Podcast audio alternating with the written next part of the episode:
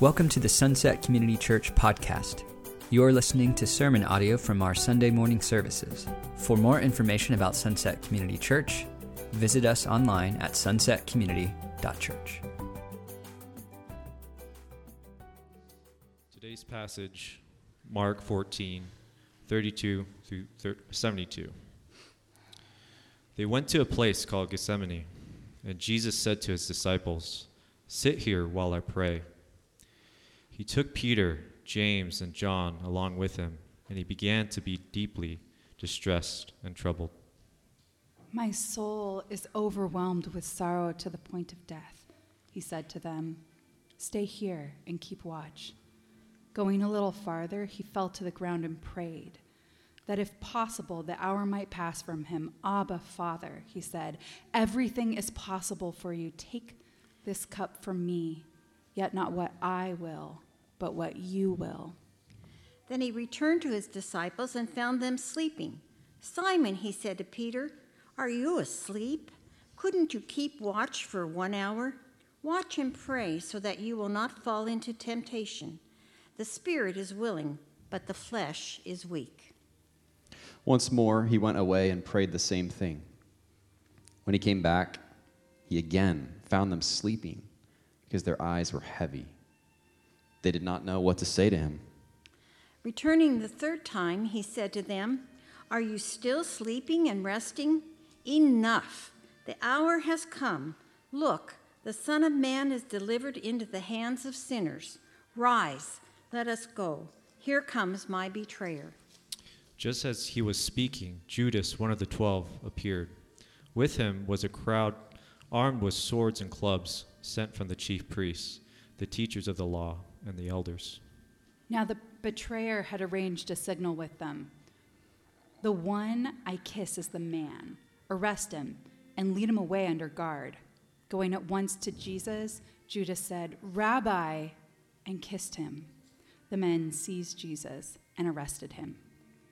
Then one of those standing near drew his sword and struck the servant of the high priest, cutting off his ear. Am I leading a rebellion, said Jesus, that you've come out with swords and clubs to capture me? Every day I was with you, teaching in the temple courts, and you did not arrest me. But the scriptures must be fulfilled. Then everyone deserted him and fled. A young man wearing nothing but a linen garment was following Jesus. When they seized him, he fled naked, leaving his garment behind. They took Jesus to the high priest and all the chief priests, the elders, and the teachers of the law came together. Peter followed him at a distance, right into the courtyard of the high priest.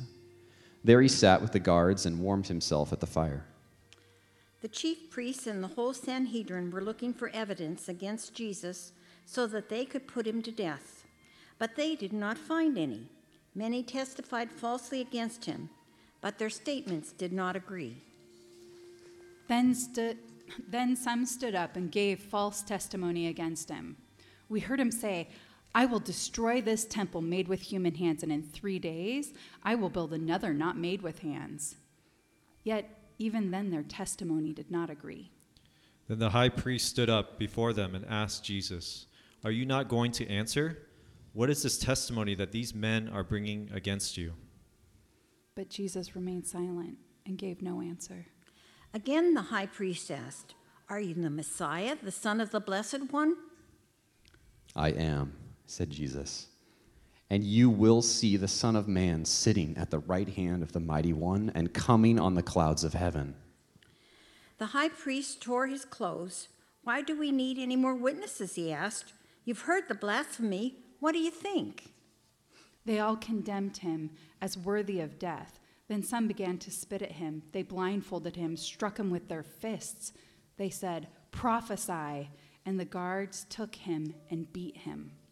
While Peter was below in the courtyard, one of the servant girls of the high priest came by. When she saw Peter warming himself, she looked closely at him. You also with the Nazarene Jesus, she said. But he denied it. I don't know or understand what you're talking about, he said, and went out into the entryway. When the servant girl saw him there, she said again to those standing around, This fellow is one of them. Again, he denied it. After a little while, those standing near said to Peter, Surely you are one of them, for you are Galilean. He began to call down curses, and he swore to them, I don't know this man you're talking about. Immediately, the rooster crowed the second time. Then Peter remembered the word Jesus had spoken to him Before the rooster crows twice, you will disown me three times. And he broke down and wept. Thank you to the four of you who read our passage for today. A sober scene. And for those of you that are just joining us, maybe this is your first Sunday with us or you're online, we've been walking through Mark's gospel. And as we've been walking through it together, we've been asking ourselves several questions. One is, who is Jesus? What does Mark's gospel show us about who he was, what he said, how he lived? The other part is, based on who he is, what does it mean for us as his followers today to follow him? What is he calling us into? And then what are we inviting other people into? We just read a, a pretty big chunk of, of this story that really is leading us up to something um, three weeks from now. Three weeks from now is Easter Sunday. And in this story that we're following, it's going to conclude on that Easter Sunday um, with the resurrection of Jesus. And as you just heard read from our scripture readers, we're in this part of the story where things for Jesus have taken a pretty significant turn. We saw Jesus betrayed by a kiss. Now, for those of you that are maybe uh, from Western cultures where men don't kiss uh, their friends like that, it was, it was like a kiss on the cheek, like they do in France or someplace like that. Um, we see him betrayed by Judas, and we, we had seen this in the previous passage. We see him deserted by his friends. We saw this prophesied in the previous passage. We see him on trial. We see him being abused and beaten. So, as we read today, I want to encourage you to do a couple things. Um, one is you may be familiar with this story, but wade into it again. Think about the implications of it. Try and put yourself there in the scene. Number two is I'm going to share some, some themes from this story, but I want you to listen to God this morning. Um, I, I can't tell you how many times, and I, and I am not offended by this at all, when uh, after a message I've preached, somebody comes up to me and says, You know, while you were, while you were talking, I thought of this other thing, not related to, to, the, to what I was preaching or to even maybe always what the story was about. But God it wants to speak something to you this morning for you. We're here together, but God has a specific thing He wants you to hear. So listen for that this morning as well. And so I'm not going to I'm not going to re- reread the passage that we just read, but I would encourage you if you have your Bibles to open them up to Mark chapter 14 verses 32 through 72 to reference kind of what we'll be looking at together and we'll we'll kind of pop in and out a little bit. And while you're turning there, I just want to pray and ask that the Lord would do what I just suggested that he would speak to us. So Father, this morning uh, all of us come in here in different with different things on our minds, Lord, from NCAA brackets um, to unemployment, from brokenness in our relationships to what we're going to have for lunch after church. Lord, wherever we are, I pray that we would be able to be fully present in these moments together. That as we revisit your life as it was here on earth, that we would be able to answer the questions that are burning on our hearts about who you are and what it means to follow you. Lord, that you would have a word for us today from your word. We ask this in Jesus' name. Amen. So let me ask a question to start, kind of priming the pump here, this idea of faithful God. What would you say are marks of faithfulness in somebody that you know? What are marks of faithfulness in a person? When you think of, of somebody in your life who has displayed the attribute of being faithful, what do you think of? Maybe it's somebody who keeps their word. They do what they are, say that they're going to do. Maybe it's uh, somebody who is the same person no matter what situation they're in, no matter who they're hanging out with, whether they're at church or at the workplace, this person is faithful to who they are no matter the situation. Maybe when you think of faithfulness, you think of a, a person you know who will always show up when needed.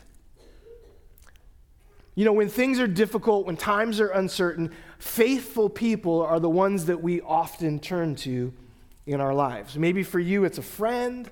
For me, it was uh, a family member. My dad, one of the most faithful men I've ever known. You know, when, when we were at his memorial service uh, uh, last month, um, my dad had this, this habit of always calling me. Every week, he would call me. And and oftentimes he would call me and he would ask about our, our family, about his grandkids. He would talk about the weather because he always liked to talk about the weather. Um, he would talk about my message if he listened to the live stream online. My dad was just faithful to call. He was so faithful that when he wouldn't call, I would feel like something was off that week. And so I would call him, Hey, dad, everything okay? And it was interesting. I thought my dad was only like that because I'm his son. At his memorial service, person after person got to share about my dad. Some of these friends that I didn't even know that well, um, down in California, I'd heard of them, but not ever been in their, in their space. And um, it was amazing to me, person after person, as they got up to share stories about my dad's life, said he always would always check in on me with a phone call. And I thought, wait a second. I, thought, I thought that was just me. I thought I was special because I was his son. And at first, I, I was almost a little perturbed by that. Like, wait a second. But then I realized this is who my dad was for every person that he knew, not just me. A, a model of faithfulness. What does a faithful person look like? There's a story I heard that just deeply impacted me of this, of this family. They were playing at the, at the lake, you can imagine down by Coulon Park. And uh, kids were playing in the water, and, and one young kid who couldn't swim went to the end of the pier and he fell off into the water and he couldn't swim. He sunk in the water. And then before anybody could realize it, he was gone and they immediately knew. Parents know these things, right? He's in the water. And so his dad jumps into the water and starts searching around for him, and he can't find him. And he comes back up for air, and he dives back down again, and he can't find him, and he go- comes back up for air. One more time, he goes down desperate to find his son, and then he reaches out towards the pier, and he touches the pier, and his son is gripping on to the post of the pier. And he peels his son off the pier, and he pulls him up for air, and he's between t- tears and gasps for air, he realizes his son is still alive. And he says, What were you doing? Why were you holding on for the, to the pier? And he says, I just knew that if I held on, you would come for me. Right? This is a, a picture of faithfulness. This picture of faithfulness is how God is described from Genesis to Revelation. All of Scripture describes God as a faithful God. Deuteronomy chapter 7 says, Know therefore that the Lord your God is God. He is the what? Say it with me faithful God, keeping his covenant of love to a thousand generations of those who love him and keep his commandments. So, for those that are with God, that, that belong to God, that have put their trust in God, God will never let them go. God always shows up. God will never, never let them go. Last week, Jesus lets his disciples know that this, this promise of who God is, that, that it's being reframed and reshaped into a, a new promise, a new covenant. And this new covenant that's being offered will be for all people who place their faith in Jesus, in his work. So Jesus makes this promise to his disciples, and you, you can imagine they're like, cool, like we've been with you for three years. This is what we've been waiting to hear. What is this new covenant going to look like? Does it, is it going to involve you taking authority over the Roman Empire? Is it going to involve you finally overthrowing this oppressive culture that we live in? Is it going to be, involve you restoring the nation of Israel to its rightful place? What is this covenant going to look like? Jesus makes this promise. But he makes this promise in the midst of turmoil in the midst of a promise that he was actually going to die, and that in fact one of them that he's making this covenant in front of is going to, to betray him. And so, right after Jesus makes this promise, things get rough. And so it begins. Jesus' march towards suffering and death begins in a garden full of olive trees. As the scripture readers just read, the Garden of Gethsemane, verse 31, is where this march towards suffering begins. Um, some years ago, my in-laws went to got, got to go on a trip to Israel, and they actually got to go to the Garden of Gethsemane. It's a real place. Here's a here's a picture of it. Uh, olive trees can can actually be as old as Jesus. They can live. They can exist for hundreds and hundreds and hundreds of years. And so Jesus marched towards suffering and death after the promise of, of a covenant. It begins in a garden. And there's a parallel here with the scene from another garden, the first one in Genesis. In that one, in that garden, sin is brought into God's good creation by humans. God says, Don't do these things. Everything else is permissible. We're in relationship. All your needs are provided for. He's a faithful God. And they disobey him. And so in that garden, sin enters the world through that. But in this garden, this one, God has entered into humanity to break the power of sin. At the end of their time in the garden, Jesus and his disciples, as he continues to go away to prayer, come back and find them sleeping, Jesus says, Look, the Son of Man is delivered into the hands of sinners. And so Judas comes with a group of armed men to arrest him. And things don't look good. But again, God has a plan to restore what had been broken in the first garden. Unlike Adam and Eve's betrayal of God, Judas' betrayal that would lead to Jesus' arrest wouldn't break relationship with God and humanity.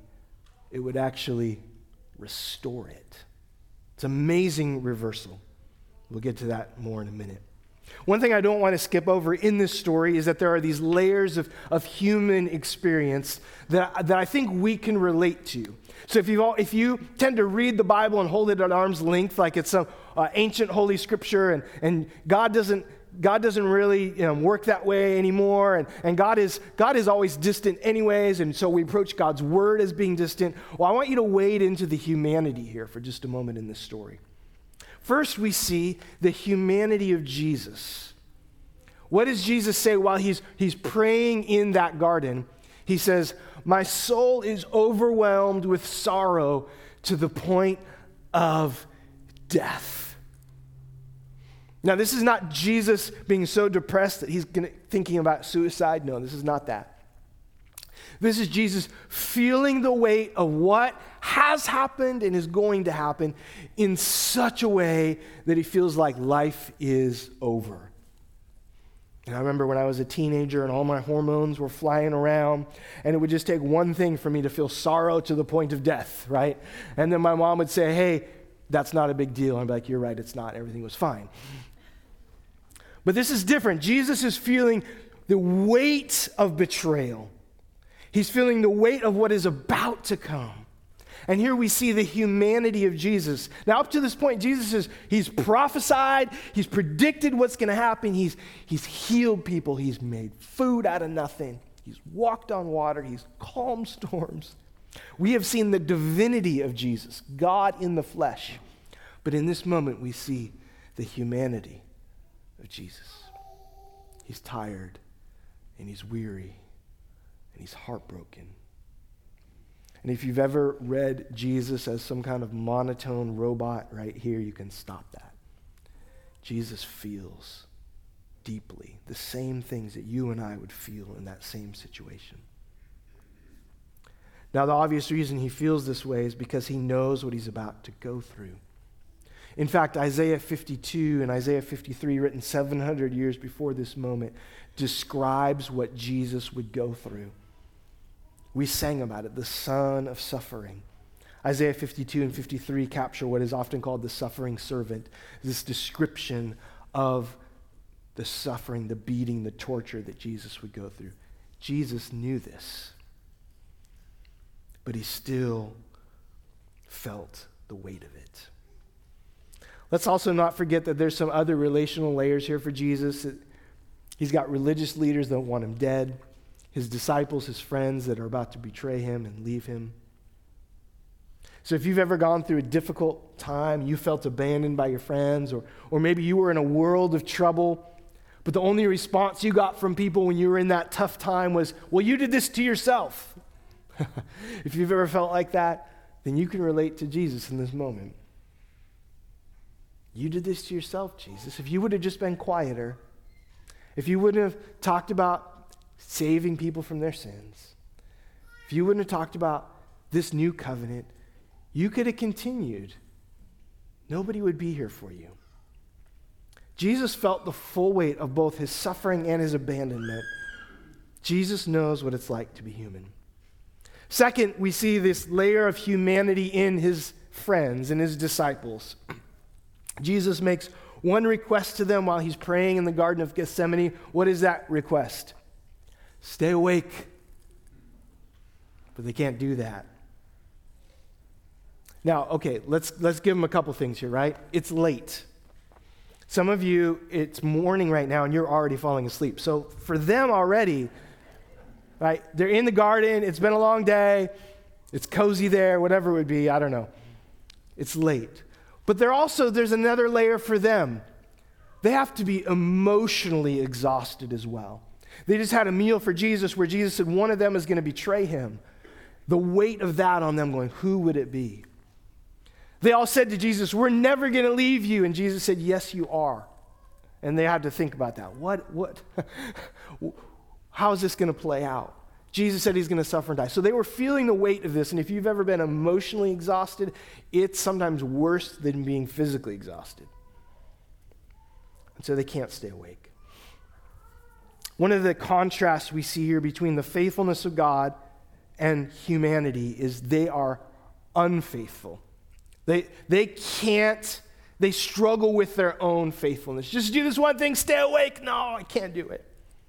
And eventually, they would run away as Jesus said they would. And Peter would deny him as Jesus said he would. One of the key themes in all of Scripture, really in all of humanity, is that even though we may at times be faithless, God is always faithful. Always faithful. Here's Jesus. The whole mission of Jesus is to free people from their sin. Mark chapter 2, verse 5. We read it months ago. But Jesus says, This is why I'm here, to free people from their sin. The whole message of Jesus is an invitation to be a, a, part of a kingdom that God is going to be bringing. Mark chapter 1, very, from the very beginning of the gospel. And then here's his followers. We see one of Jesus' followers betraying him with a kiss, and others would scatter at the first signs of trouble as soon as he was arrested. Jesus couldn't have felt any more alone than he did in that moment as he was being marched away to be put on trial. The best word to describe the guys who had spent the most time with Jesus at that point would be unfaithful. They deserted him. Their words that they had said just a little bit before to stand with him to death. Well, those are just words. In his greatest time of need, when they should be present, they were gone. Their relational commitment to Jesus, three years with him, well, it was too thin to matter. Everything that Jesus was in modeling the faithfulness of God, his disciples were not. But would it hold up? After all, Jesus had just prayed and just asked for this cup to be removed, didn't he? He had said, God, if there is any way that you can remove this cup, what does that mean? He knew what he was about to bear, the punishment he was about to endure. God, if there's any way that we there's another way for humanity to be saved. But what did he say right after that? God doesn't give up, He's a faithful God. He says, Not your will, but mine. And here's where we have to remember, too, that Jesus is God in the flesh. So essentially, what Jesus is saying is, no matter how I feel in this moment, let's make this happen. Let's do this. Whatever is necessary. So this is the, these are these layers of humanity that we see in Jesus and in his followers.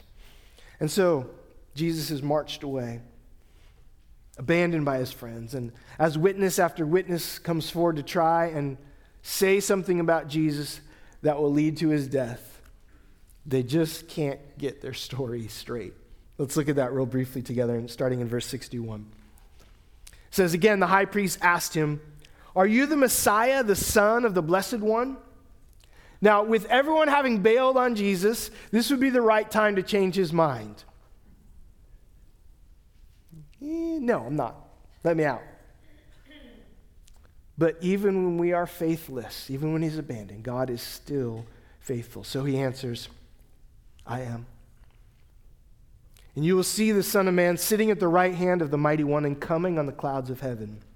The high priest tore his clothes. Why do we need any more witnesses? He asked. You have heard the blasphemy. What do you think? They all condemned him as worthy of death. Then some began to spit at him. They blindfolded him. They struck him with their fists and they said, Prophesy! And the guards took him and beat him.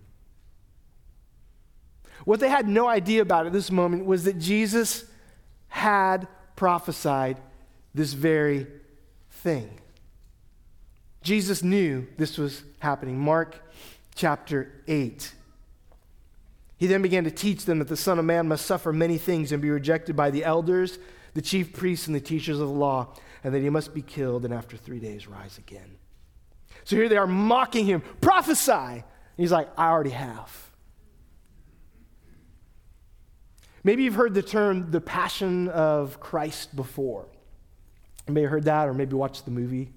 20 years ago now. The word passion in our culture is often used of like romantic love or somebody who's really emotionally engaged about to do something. But the word passion in the relationship to what Christ is going is from the Latin word pati, which means to endure or suffer. So from the garden to the cross, we see this definition of passion lived out by Jesus. He endured sickening abuse with one thing in mind. I should say one person in mind. You and me. Okay, more than one person. Jesus was doing all of this because his mission was to deal with the consequences of sin by taking those consequences on himself. What are the consequences of sin? Sin always leads to two things, like always. Sin always leads to brokenness and to death. I'm sure if we went around the room today and we talked about areas of sin in our lives or others' lives, we would, it would be story after story after story of brokenness, broken relationships, broken lives. Sin always leads to brokenness and death. Jesus took the consequences of that. And Jesus would experience something that's directly connected with sin when he went to the cross death. But Jesus hadn't sinned, so how could somebody who hasn't sinned take on brokenness that is a result of sin? How could he experience death, which is the ultimate end of sin? Well, when Jesus did, when he died, the power of sin would die with him. Nobody had ever been like him before. Nobody ever has since. That's why Jesus came. So that the power of brokenness, the power of sin and death could be eliminated, that there could be a way through them. So Jesus endures this abuse. And this day ends with Peter doing exactly what Jesus knew he would do. The last thing we hear about Peter until after the resurrection is in verse 72. After he's denied Jesus three times, it says he broke down and he wept. If you've ever all of a sudden had a realization of the depths of your own sin, maybe you've had a response like this before. Where you've realized, I have just done something horrible. I've done something that I said I would never do. And here I am doing it again and again and again. Can you relate to Peter? You have the, the best intentions, but in crisis moments, under stress, when times are tough, intentions just aren't enough to overcome our sinful and selfish desires. Here's the good news, though Jesus' faithfulness is never dependent on humanity's response. This is a theme that runs through all of Scripture, all of human history, and it is still true today. Jesus is still faithful. He's faithful to forgive, He's faithful to restore. Jesus at one point, said to Peter, Hey, one day the church, the people of God, are going to be built on you, on the ministry that you'll have. This same person that rejected Jesus, that denied Jesus, would be restored by Jesus would be forgiven by Jesus. You know, whether big or little, all of us have experienced the unfaithfulness of humanity in our lives. We've seen it. We've seen broken vows in a marriage, broken trust in friendship, broken confidence in someone we looked up to. And some of you in this room have let the unfaithfulness of others keep you from knowing the faithfulness of God. Now, others of you are saying, Andrew, I'm the one. I'm the unfaithful one. It's not just about other people, but it's the same thing.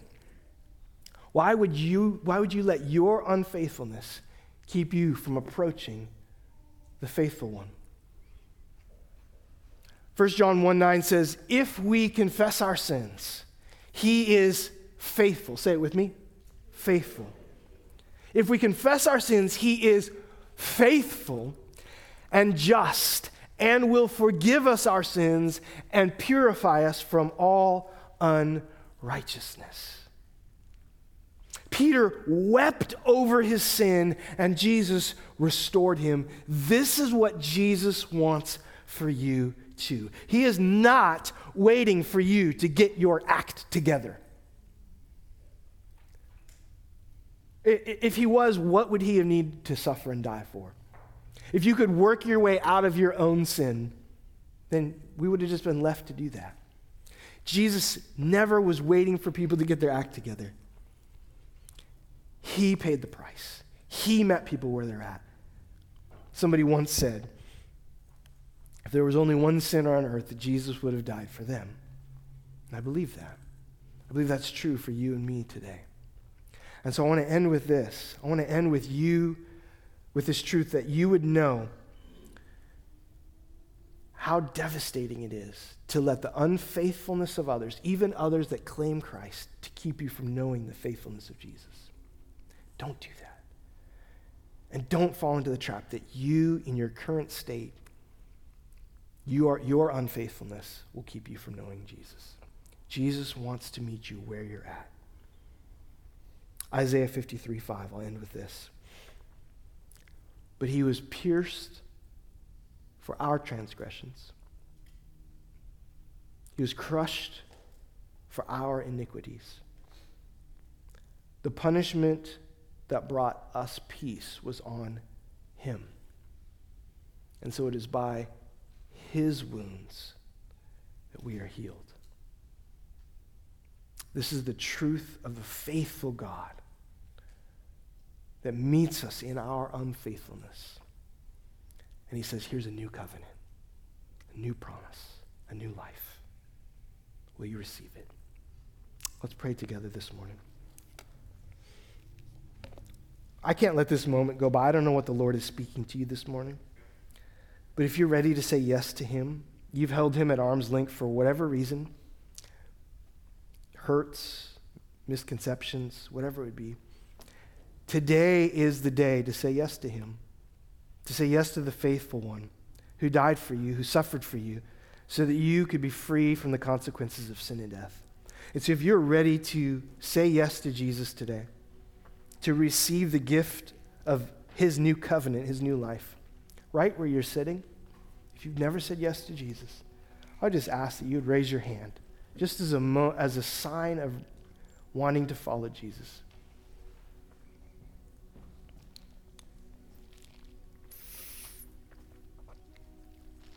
Yeah, I see that hand.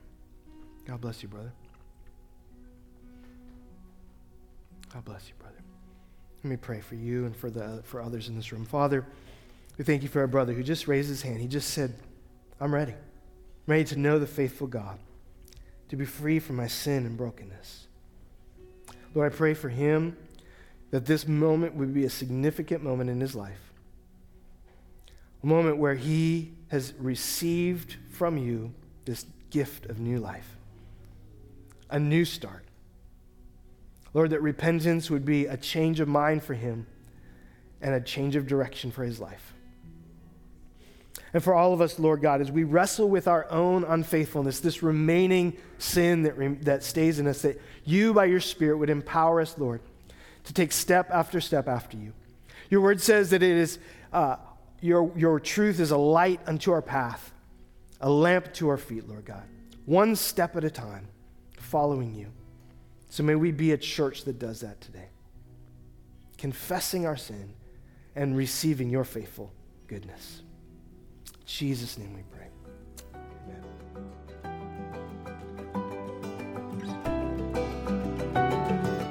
Amen. You've been listening to sermon audio from Sunset Community Church. Sunset Community Church is located in Renton, Washington. For more information, visit our website at sunsetcommunity.church.